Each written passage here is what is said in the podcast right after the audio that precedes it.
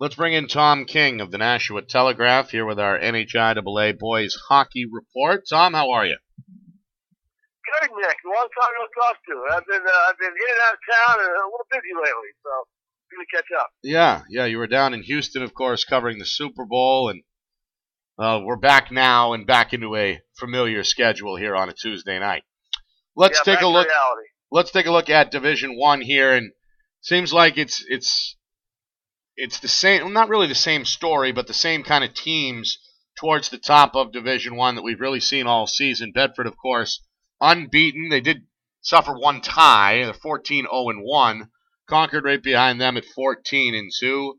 Salem having a strong year, 11 3 and 2. Then we see the Astros from Pinkerton 10 4 and 1. Londonderry at 10 and 5. Bishop Guertin 9 4 and 2. Hanover 10 and 5.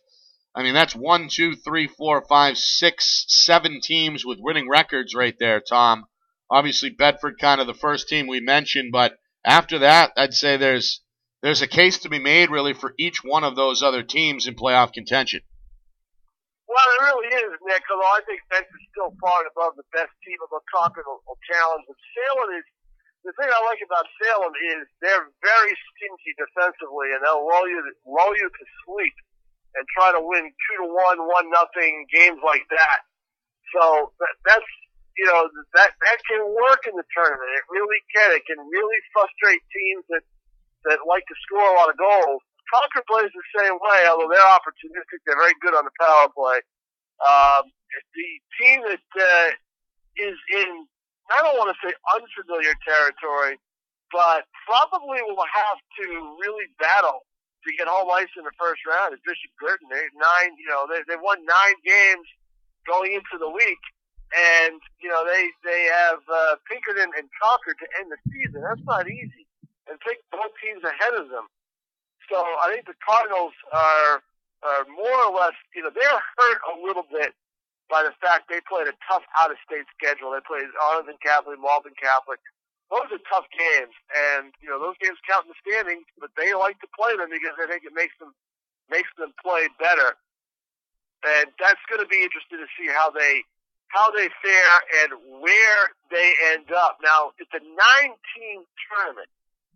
So the way it looks is there's only going to be one preliminary round game, eight nine, to get to eight teams for the quarterfinals, and then you go from there and see uh, one plays eight, uh, one plays the winner of that game, two plays uh, seven, and so on, and that all starts next week.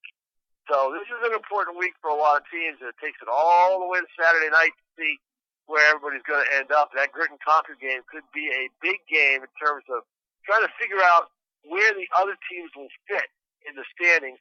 Of course, Concord wants to make sure that they can finish second, at least second, behind Bedford and have a number two seed.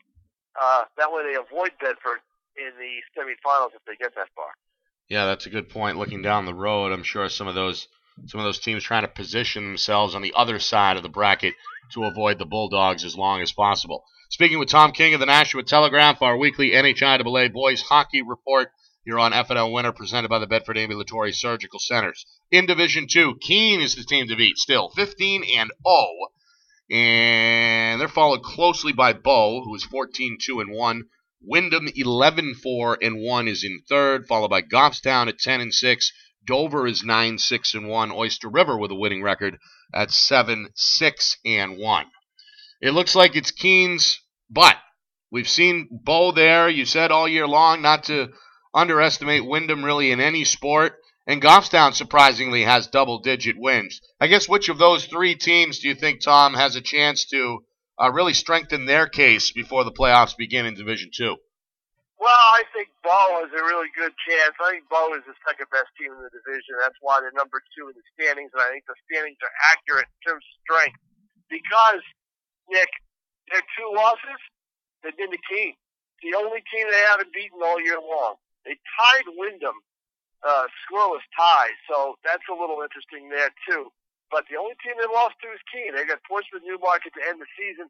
I don't think that's going to be a problem for them. It's a, it's on the road though, so you never know with road games, uh, especially this time of year. But I think Bow is the is the second best team. The Falcons are the are are going to be the team that will probably challenge Keene. I, I really, I really think that um, that they've got the strength. I've seen them play. They're very strong defensively. They've got good goaltending.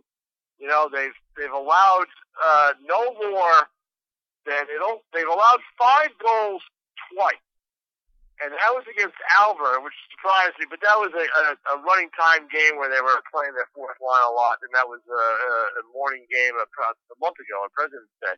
I mean, on uh, Martin Luther King Day. And then they played Glovin and Stevens early in the year and won six five. Other other than that, they've given up three goals uh, four times, and then the rest all won and then shutout. I think Bow is a team. They can put the puck in the net their last, uh, before they lost to Keene last week, they came in and scored, uh, 23 goals in the three games before then. Actually, 30 games in the four games before then. So they put, they put a seven spot on Goffstown. So that's why I think Bow, I put them out of that, that, that group. And I think that they're clearly the second best team in the division. Keene obviously is favorite. Good stuff, Tom, as usual. We appreciate it. All right, Nick.